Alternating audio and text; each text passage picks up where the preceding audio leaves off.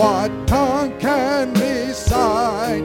It breathes in the air, it shines in the light, it streams from the hills, it descends to the plain, and sweetly distills in the dew and the rain. Frail children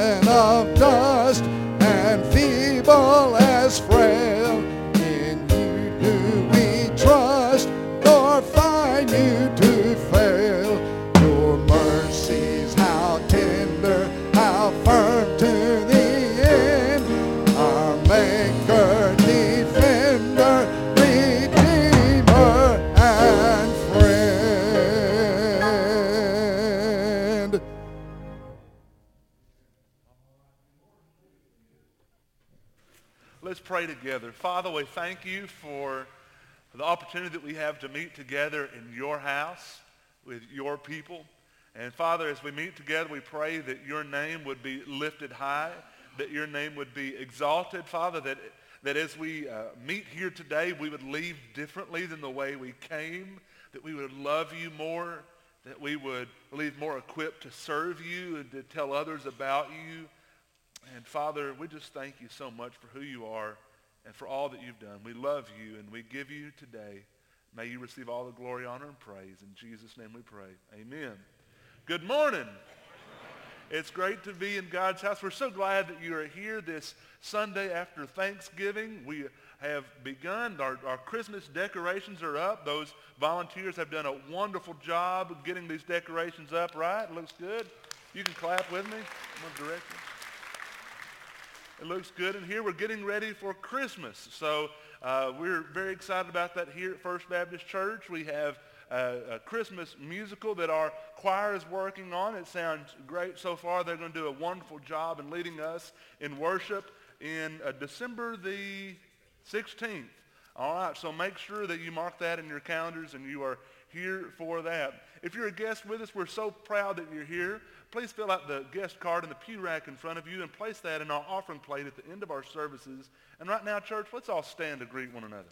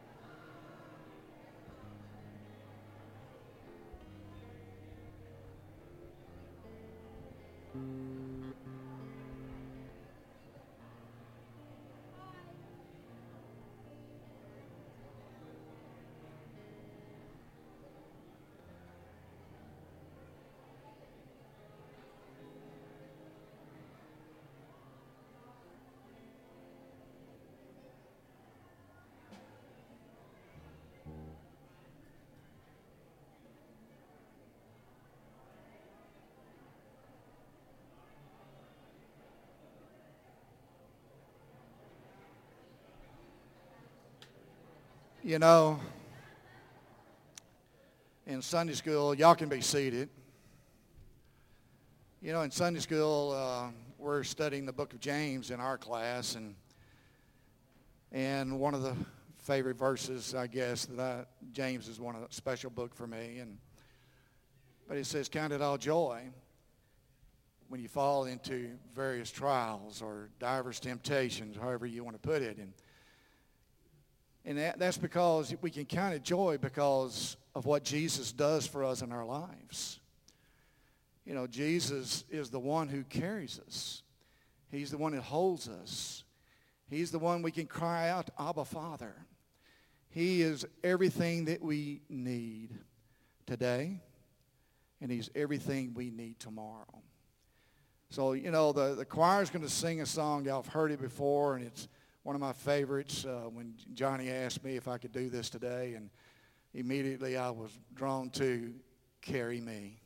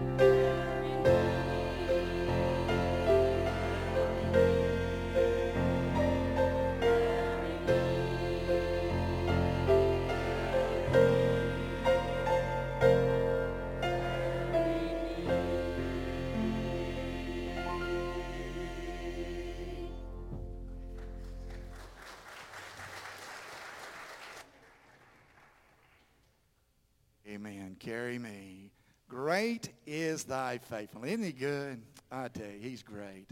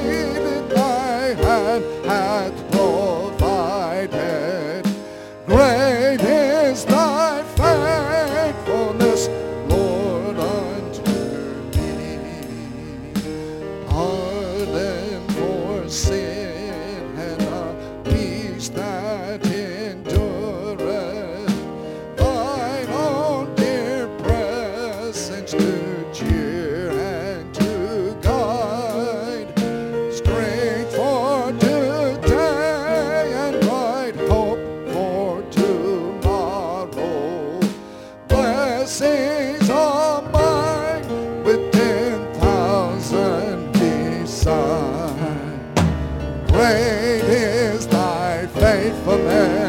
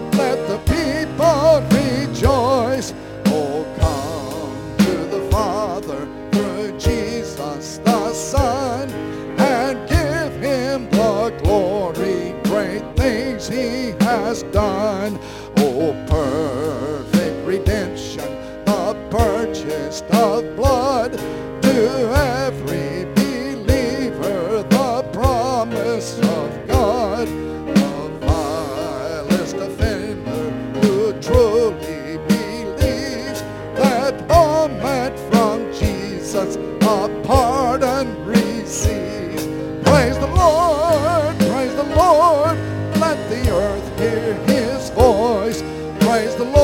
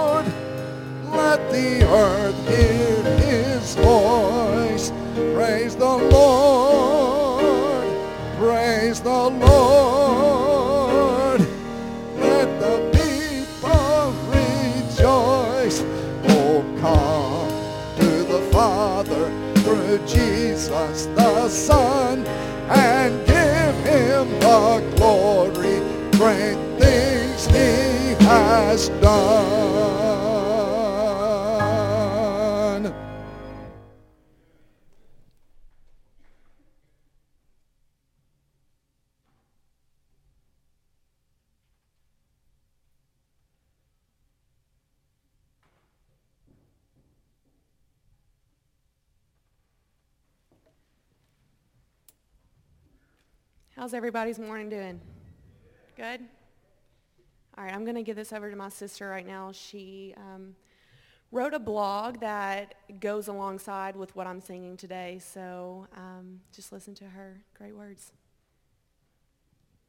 All right, so Jesus not only died to save us from our sins, but he died so that we can live here on earth and be free from the bondage of our sins and experience his, his power.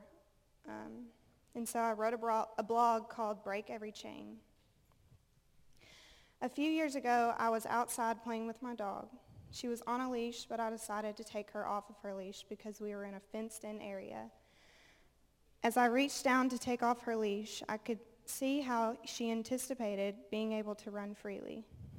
I released the leash, and she ran as fast as she could with a big smile on her face. Yes, dogs do smile. Her ears flopped and her tongue hung out of her mouth as she ran sideways like she always did. She was a free dog.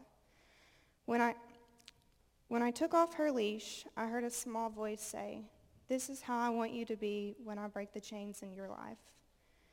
God began to speak to me, and he showed me a vision of me just sitting next to broken chains. Those chains represented fear, insecurities, my past, anxiety, etc. Chains that had already been broken in Jesus' name. A lot of times we ask God to help us in our struggles, and he breaks those chains, but we just sit there next to them. Sometimes we put them back on because we are so comfortable with the lifestyle we are in. Or sometimes we walk away but come right back to them because someone or something told you different. Romans 8 talks about how the law of Moses was unable to save us because of the weakness of our sinful nature. So God did what the law couldn't do and sent Jesus to end sin's control over us. So we are no longer in bondage, chained up to sin through Jesus. That doesn't mean that we aren't ever going to sin or go through trials, but that when we accept Jesus, we are not under the law of sin anymore, but under grace. Romans 8, 1 through 3 says, Therefore there is now no condemnation in those who are in Christ Jesus, because through Jesus the law of the Spirit who gives life has set you free from the law of sin and death. When God looks at us, he doesn't see our faults. He sees the blood of Jesus, which, which makes us free from the penalty and power of sin. As I visioned myself sitting by these chains, I thought of reasons that could have made me feel like I was still bound by them. But God, what if I mess up again? God will still be there. But God, unhealthy relationships are all I've known. The party lifestyle is all I've known. Divorce runs in my family. Addiction runs in my family. And God says, I can break those chains and those cycles in your family if, we, if you would just let me. We are no match for the power of hell and sin. It's already been proven that our sacrifices are far too small. No matter what we do, we can't be the ones who shake off those chains. But God, I deserve the shame. I deserve the consequences. You were made worthy of the freedom from bondage because Jesus is worthy. The enemy likes to keep us in bondage, but Jesus says no. Yeah, those chains gave you bruises and cuts, but God uses that as your testimony. So I picture myself walking away from the chains that keep me from living out God's purpose in my life, and I keep running, not looking back. Whatever those chains represent in your life, accept the freedom Jesus has given you by breaking those chains. Jesus always meets you where you're at, but he never intends to keep you there. Let the chains fall and walk into freedom. Amen. Thanks, sis. All right, so um, Lindsay shared this song with me when I was in Conway. Um, I now live in Dallas, but I was going through a really hard time um, living in complete sin. And she showed me this song, and I just bawled my eyes out, but today that's not going to happen. Um, but I do want to dedicate this song real quick before it um, turns on. I just want to dedicate this song to one of my dear friends who I love and miss so much, Judy Moore. So she's going to hear it in heaven.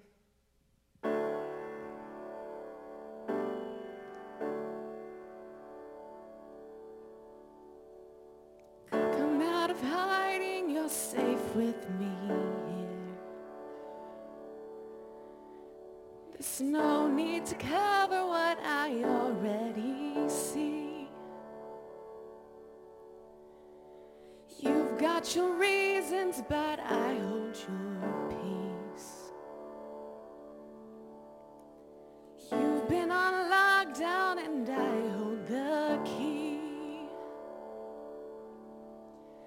Cause I loved you before you knew it was love. I saw it all, still I chose the cross. And you were the one that I was thinking of when I rose from the grave. Now rid of the shackles, my victory's yours. I tore the veil for you to come close. There's no reason distance anymore. You're not far from home.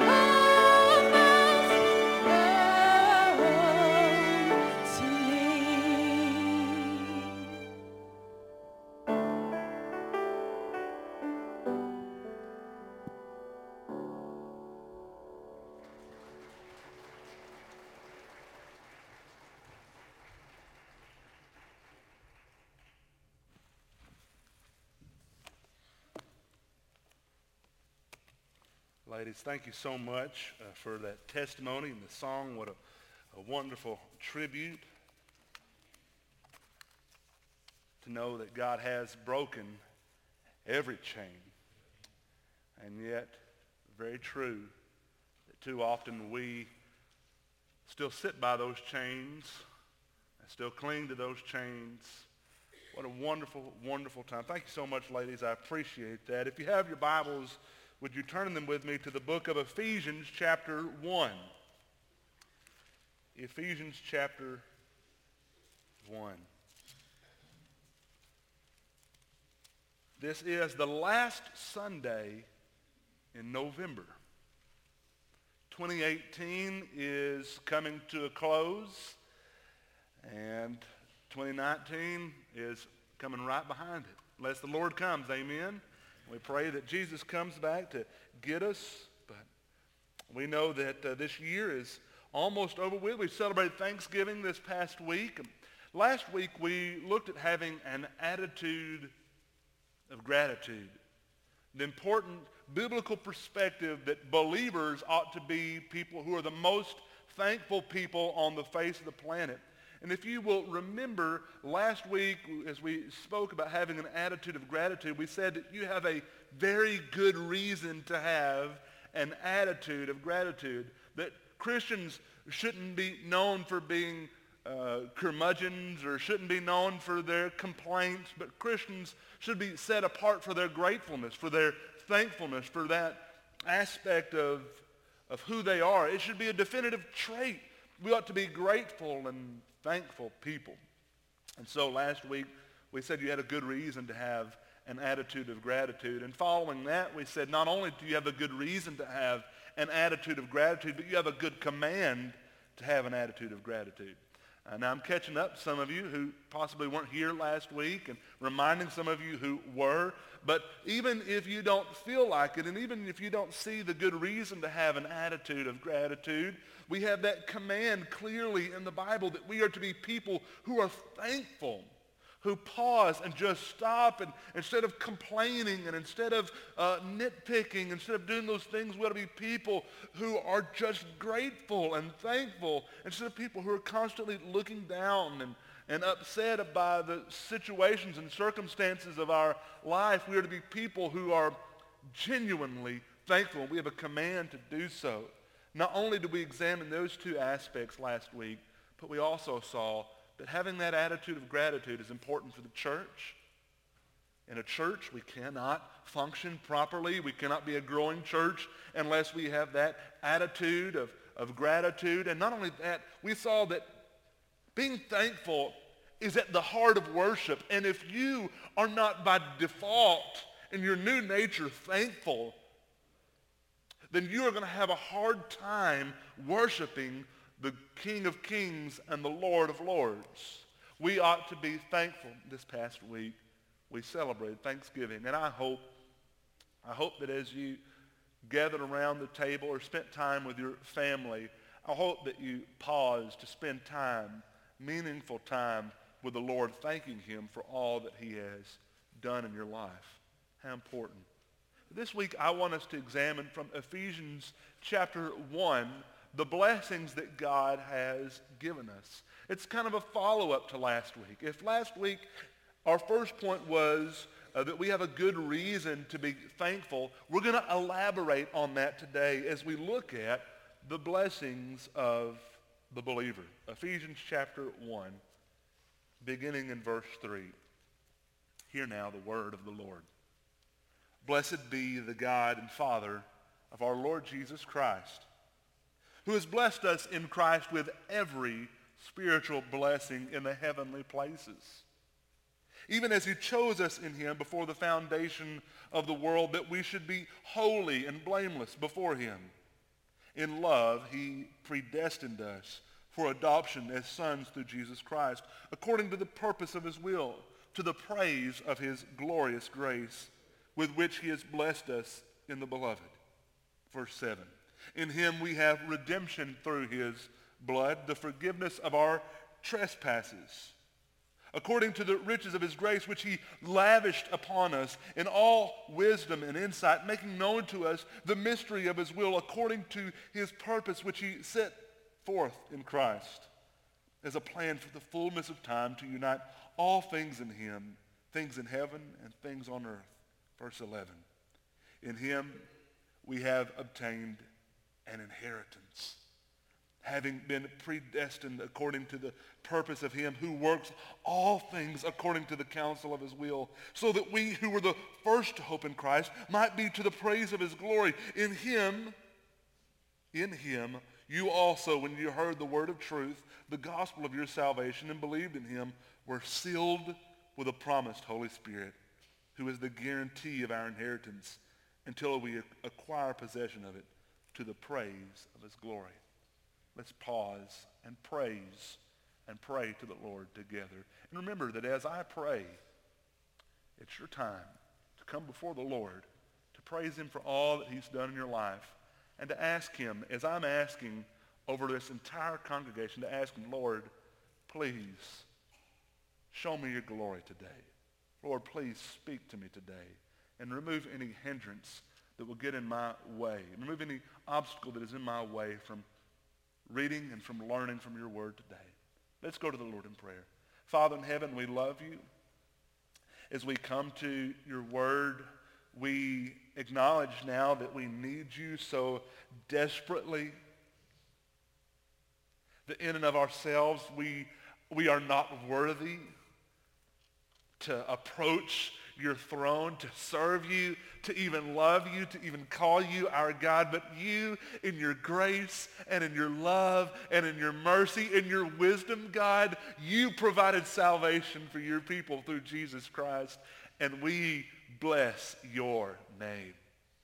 As we gather together today to learn from your word, to worship, God, I pray over every individual here that you would remove any obstacle that stands in their way from learning your, from your word. Father, today there are those who are here who are lost. I pray that today you would remove those obstacles and that today they would give their life to you. God, today there are people who are struggling, struggling with sin in their lives. God, I pray that today you would give them victory. You would remove those obstacles and through your word, as we examine Jesus, I pray that you would give them freedom and they would see those broken chains. God, I pray that you would do what only you can do today. Speak through me now, especially, Lord. Anoint me for the preaching of your word. It's in Jesus' name we pray. Amen. Today we're going to look at several blessings that God has given us. Our, our passage today is a little lengthy, and so we're going to do our best to get through it. We'll try to monitor the time and, and cut off where we need to cut off. We may have to finish tonight, but we'll just see how far we get through this passage together. And I know there is no more frightening words that have ever been said from a pulpit than those right there. Sure you will. Sure you will. So let me pull out my clock here and put it up here. And uh, that really means nothing when a pastor does that, but it's all show. Uh, our, our passage today is extremely beautiful to study and to look at and to taste and to see today. It's wonderful. I want us to see three points from the scripture today. And at the very front, I'm going to give these three points to you. Number one, I want us to see what the Lord has done for us. We will see that in verses 3 through 6. We will see what the Lord has done for us. Number two, in verses 7 through 11, I want us to see today what the Lord is doing for us. What the Lord is doing for us. And in verses 12 through 14, I want you to see what the Lord will do for us. What the Lord is going to do for us. What he will do for us. The passage is unique and beautiful as the Holy Spirit guides Paul as pen goes to paper here as he writes out these words that the Lord had inspired him to write. The, the passage that we're going to read today shows us just exactly how blessed we are. Church, today, if you know Jesus Christ as your Lord and Savior, I speak to those who have repented of their sins and called Jesus the Master and the Lord of their life today, you are blessed. You have a great reason to have a lot of gratitude. I was reading this morning. I have a little prayer booklet, and I was reading through uh, some Psalms and praying, praying them. And the Bible says, great is the Lord and greatly to be praised. And the Lord just kind of stopped me right there. Of course, I believe the Lord is great, but the question popped into my heart, Josh, do you praise me greatly?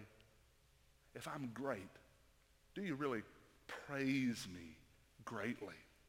What a conviction in my heart today that God has given us so much that we'll learn of today. He is so great, and he is to be praised not in a mediocre way, not in a way that is, I'll give you just a little bit, I'll sing just a little bit, I'll live just a little bit, but his praise is to be great. You are to give to him praise greatly. With all that you have, you are to give that to him. Uh, we were driving home from Sarah's family house this past week from spending Thanksgiving time, and I stopped into a gas station, and I was going to get a, a, a, soda and to just make sure that I could drive the rest of the way. And I, I looked over, and I saw chocolate milk. I said, you know what? Bo loves chocolate milk. Uh, I think I'm going to get one of these chocolate milk. And I could hear him as I was walking back from the door. Mama, chocolate milk, chocolate milk. And I gave it to him. He says, and about an hour or two, he, the whole thing, all he could say is, I got chocolate milk. Thank you, Daddy, for chocolate milk. Thank you. Over and over again. I said, okay, Daddy and Mama got it. Thank you, Daddy and Mama, for chocolate milk over and over and over. He was really excited about that chocolate milk, and I thought this morning, I thought, do I ever come off that way to the Lord? Or am I kind of, eh, thanks. I'm adult, so we don't go over and over. Just thanks. I think the Lord wants to hear it kind of the other way, don't you? Thank you, Lord, for saving me. Thank you. Thank you. And so this passage is going to give us a lot of reasons there why we should be thankful and grateful for the blessings that God has given us. He does it in three phases, as I already said. Uh, he tells us what the Lord has done for us, what he is doing for us, and what he will do for us. But there's a whole nother level here. And I want you to see this before we dig into the text, okay? Because this is even more beautiful. Because as we look at these three phases, we can also see the Trinity at play. We can also see the Trinity moving and working. In verses 3 through 6, as we see what the Lord has done for us, we really zoom in and focus on the Father and what role he has played in our salvation. Now, in every section, the, the, the role of each, of each member of the Trinity will bleed over and we'll see this divine wonder. But in verses 3 through 6, as we see what the Lord has done for us, we're going to really focus on what the Father has planned and prepared for you and for me. And in verses 7 through 10, 7 through 11, we're going to see what the Lord has done for us. We're going to really focus on what Jesus has accomplished and what he has provided for us, what he is providing for us. And in verses 12 through 14, we're really going to see the Holy Spirit. And so I'm, I'm anxious to get to this. So let's, let's go right ahead, straight away into our First point, number one, I want you to see what the Lord has done for us. Look in verses 3 through 6. Verse 3, Blessed be the God and Father of our Lord Jesus Christ. Just notice with me one more time. As he's about to mention all the blessings that God has given us, the first thing that Paul says is this, Blessed be our God. The word blessed comes from the Greek word eulogio. It's where we get our term eulogy from. And it means to speak well of. So the Bible commands us here, it tells us here that even as we look at the blessings that God has poured out on us, we are to in turn bless him. We are to be people who are blessing the Lord. Amen. Church, if God has blessed you, you ought to be a blessing to him. You ought to bless his name. Amen. Oh, we're going to try that again. You ought to bless his name, amen? amen? Oh, all right, there we go. All right. Blessed be the God and Father of our Lord Jesus Christ, who has blessed us in Christ with every spiritual blessing in the heavenly places. Verse 4, even as he chose us in him before the foundation of the world, that we should be holy and blameless before him. In love, he predestined us for adoption as sons through Jesus Christ, according to the purpose of his will, to the praise of his glorious grace, with which he has blessed us in the beloved. I want you to see that in that blessing and what God has done for us, that we have a source of a blessing. We have a source of blessing. Look what he says in verse 3. Blessed be the God and Father of our Lord Jesus Christ, who has blessed us in Christ. Oh, you have a lot of blessings in this life. You have a lot of things to be grateful for, but none more than what blessings you can find in Jesus. No blessing that you have on this earth, no money, no riches, no relationships can compare to the blessings that are found in our Lord Jesus Christ. And what the Holy Spirit pins to us here, what the Father wants us to know, that he has provided this blessing for us, that our blessings have a source and they're rooted in Jesus. Church, your blessing is rooted in Jesus. He is the source of all of our blessings. He is the giver of good gifts. Jesus is the source of our blessing. So let me ask you this. If he's the source of our blessing, are you plugged into that source? Are you spending time with Jesus? Are you spending time getting to know him more through his word? And the Bible tells us that if he is the source of our blessing, then why be disconnected from it? Do you remember John chapter 4? Jesus is sitting at a well and a Samaritan woman comes by. They engage in a conversation. Jesus asks her for water, and you remember, you remember that wonderful account. But what does Jesus say about himself to that Samaritan woman? He says, listen, I am living water. If you come to me, if you ask for me for water, that's living water, and it will never run dry. So let me ask you a question. If he is the source of all good gifts, if he is the source of true blessing, then what are you spending your lives on? What are you spending your time with? I want to encourage you as a church that God has given us a source of blessing, and it is in Jesus. But not only has he given us that source, that location, look at the extent of it in verse 3. He's blessed us in Jesus Christ, who has blessed us in Christ, it says in verse 3, with every spiritual blessing. What's the extent there of our blessings? Just a little bit? Just enough? Just what you're worth? No. What does he say? Every. Every. Your Father loves you. And he has blessed you in Jesus with not just a few blessings, with not just a, a, little bit, with not just what you're worth or just how good you are. He has blessed you with every single spiritual blessing. Amen, church. You have a reason to be thankful and to be grateful. God has provided you, the Father has provided you with every spiritual blessing. Now look at this location. Not only is it in Jesus, but, but look at what he says next. In the heavenly places in the heavenly places. Our blessings, the blessings that are truly rooted in Jesus, are incorruptible. Every blessing that, that you have, that you hold dear in this life that are physical, you know, God wants us to be thankful for those things, but you know those change. What you really like today that's physical, maybe it's your phone, maybe it's your, your uh, Facebook or social media, maybe it's your health, okay? Maybe it's relationships, whatever you hold dear, that is subject to change. Why? Because things die. People die. Your health fades. Money goes away. But the blessings that God has provided for you, every spiritual blessing that is rooted in Jesus Christ, what does it say? It is in the heavenly places. And what is in the heavenly places is incorruptible.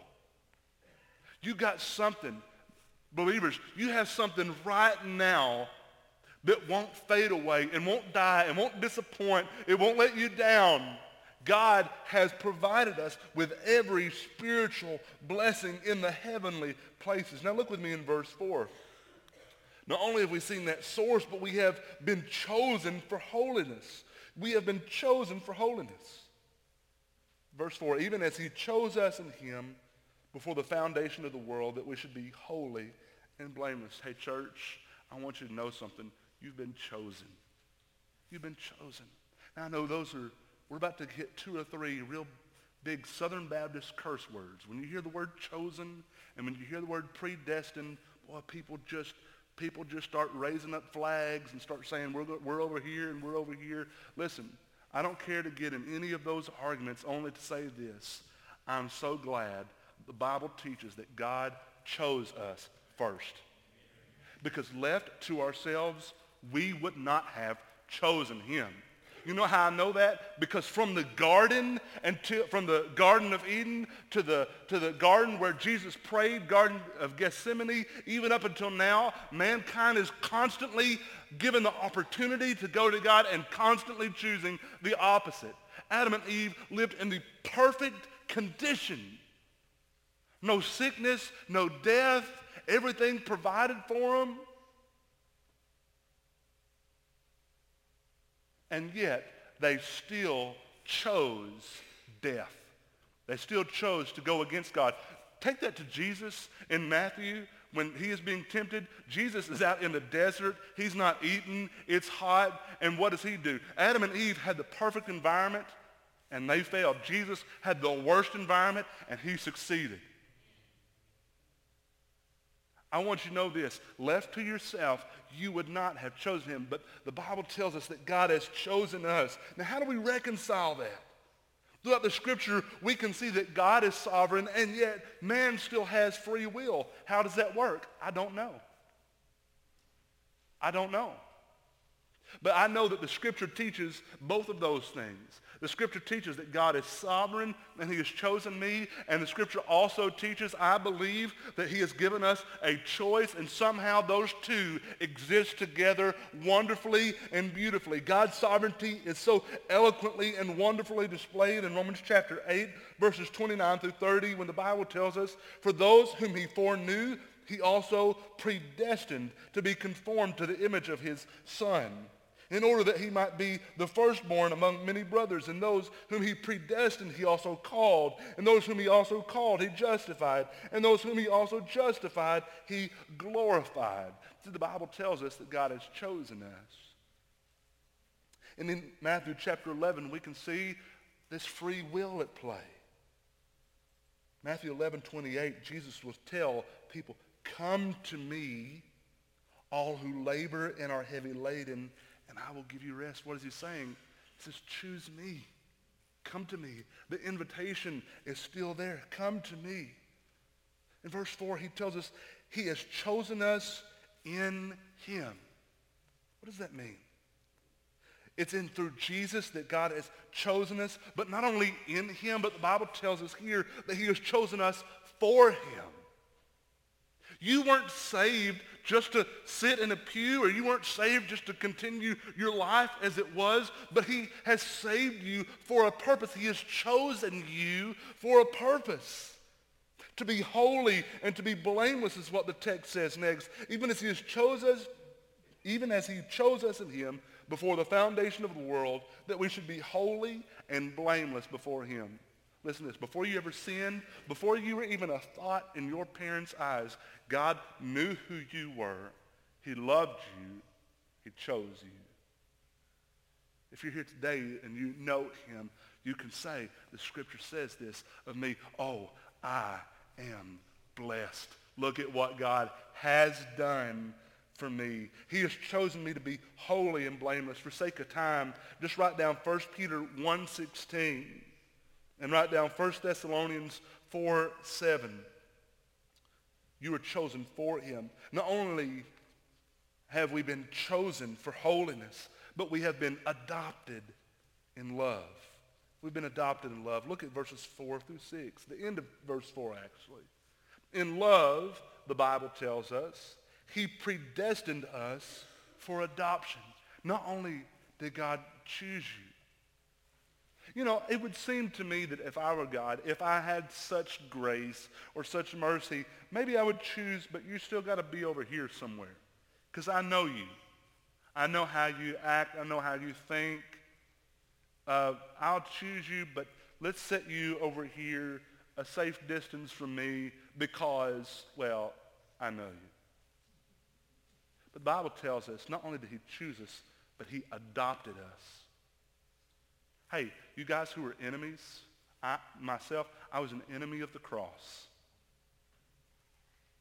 Running as far as I could from the cross, running as far as I could, rebelling as much as we could from God. And yet he sent his only son to die for us so that he could adopt us, so that we could be his children, so that we could look to that one who we had spurned and run from and rebelled, and we could call him Father.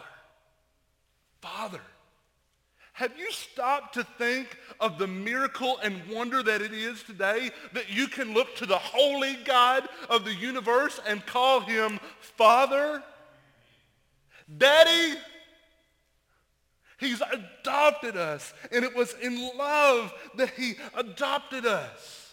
Because God loved us so much, he sent his only son to die for us so that his sin could be placed on us and, uh, and or so that, uh, excuse me, our sin could be placed on him and his righteousness could be placed on us. We have been adopted into his family. You who were once orphans now belong to a holy God.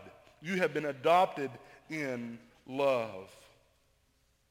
And he says, the reason for all this in verse 6, to the praise of his glorious grace. Again, blessed be the God, our Father at the beginning, and then he's going to constantly say throughout this passage, hey, here's what God's provided you to the praise of his glorious grace, for his praise, for his glory, not for your own. That's why Jesus saved us, to bring glory to his own name. But not only seeing what God has done for us, I want you to see what the Lord is doing for you. This is our last point for today. And our third point, we will see it tonight. I want you to see what the Lord is doing for you. Verses 7 through 10. In him we have redemption. Redemption. The focus now seems to move in the text to Jesus. See, God had planned all of this plan of salvation. We've seen what he did accomplish for us, but now we're seeing what God is doing for us now. He has redeemed us. He is redeeming us. I recently, uh, someone gave me a gift card to a restaurant, actually for Pastor Appreciation Month. Someone gave me a gift card to a restaurant. You know what's funny? You take this little plastic card into a restaurant that, that is not attached to any bank account you have, not attached to anything that is worth uh, anything that you've, that you've done. You take in this plastic card. You go to the right place and they scan it and you get a free, if you get a free meal for, for that. Now, if I took my Subway card into Lenny's, I wouldn't get any, I wouldn't get anything from that, would I? But if I took that Subway card to Subway, I would redeem these little numbers on this card that cost me nothing. I would redeem this for a meal that would bring me nourishment. And what the Bible tells us about Jesus is this, is this. We have been redeemed by him. We have been bought back by him. It's more than just this gift card. We have been bought by Jesus. Do you remember the book of Hosea? Hosea has this wife who is constantly unfaithful to him. And so Hosea sees his wife. She runs off from him. She's living a life of sin. And he is going through the town one day and he sees that she is being sold on this big stage. She's being sold into slavery. She's been sold as a prostitute into, into slavery. He walks past this woman whom he once called his wife, and Jesus, God tells Hosea, he says, go home and get, and from the text, it almost seems to me like he says, get everything you got, break the piggy bank, and go buy her back. I imagine Hosea saying, oh, but you know what she's done? Do you know the pain that's caused me and my children? Do you know the difficulty there? And yet he goes and he buys her back. And the Bible says that he, Jesus has done the same thing with us. He's redeemed us. He's bought us back from our sin. Hebrews chapter 2, verses 14 through 15 will tell us this about Jesus. Since we were children, since therefore the children share in flesh and blood, he that is Jesus himself likewise partook in the same things, that through death he might destroy the one who is the power of death, that is the devil, and deliver all those who through fear of death were subject to lifelong slavery. Jesus became flesh and blood to die for us so that he could buy us back. We have been redeemed. We are being redeemed. We have a great reason to have joy and to look at the blessings that God has given us because he has bought us back from the consequence, the penalty, and the power of our own sin. We were made right. We were vindicated. God has redeemed us not only has he redeemed us, not only is he redeeming us, but in him the Bible tells us that we have forgiveness of sins. I mean, have you paused to think about being forgiven? Have you ever done something and you thought, oh my goodness, if I go to somebody, I will never be able, if I go to this person that I've offended, they'll never forgive me. Why would they forgive me? I'll be, I'll be in I'll be in big trouble.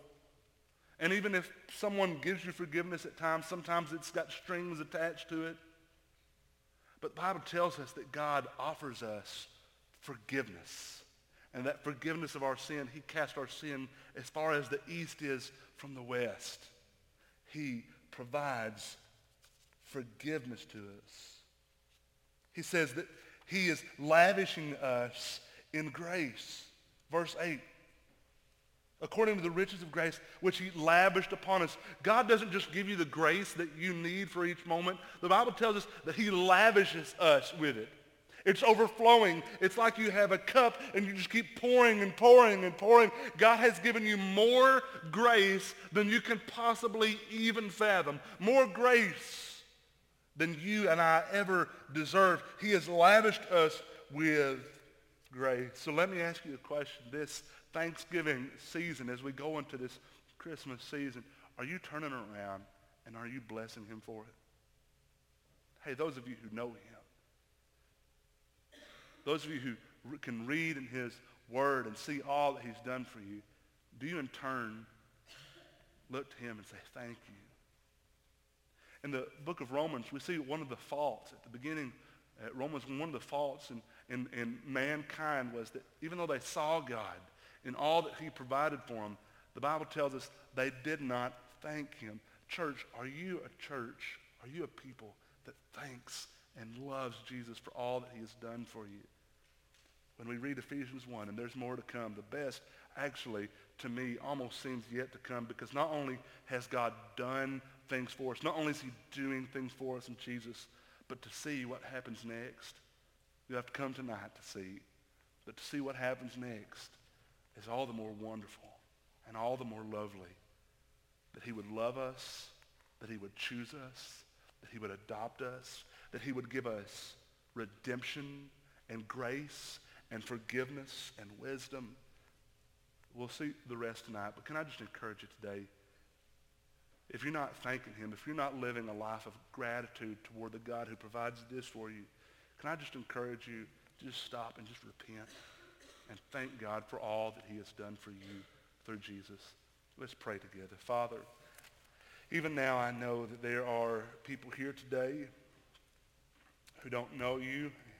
Even though there has not been an explicit uh, call to receive Jesus today through this message, God, I pray that if there's anyone today here who's lost, I pray that today they'd give their life to you. God, I pray that we as believers would have gratitude and would be thankful God, you've done so much, so much that couldn't, can't even be explored. Even this text today that, that could not be well explored in, in years and years and years of just seeing all that you've accomplished for us through Jesus. God, we just, we just want to stop and praise you and lift up your name. We want you to receive the glory, the honor, and the praise.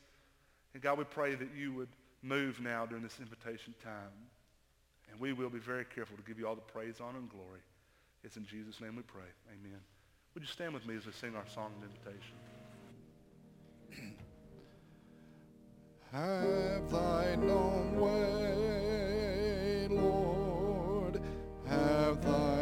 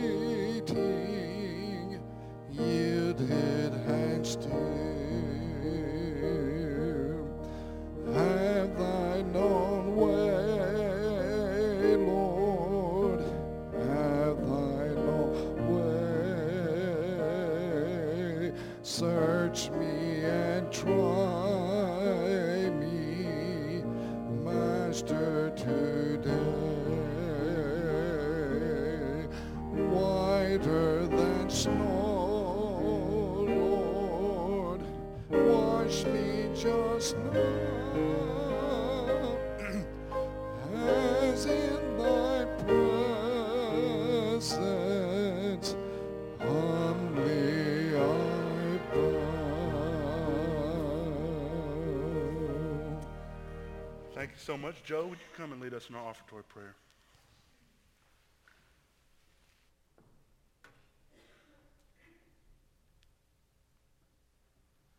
Bow your head. Lord, thank you for everything that you've done for us. Lord, thank you for this holiday that we had as we got to fellowship with our family and our friends. Thank you for the safe travels. Lord, thank you for those who weren't able to be with us during that holiday. Lord, we especially thank you for your Son, Jesus Christ, as you sent him to us. Lord, bless this offer that we are about to take up. In your great and wondrous name, amen.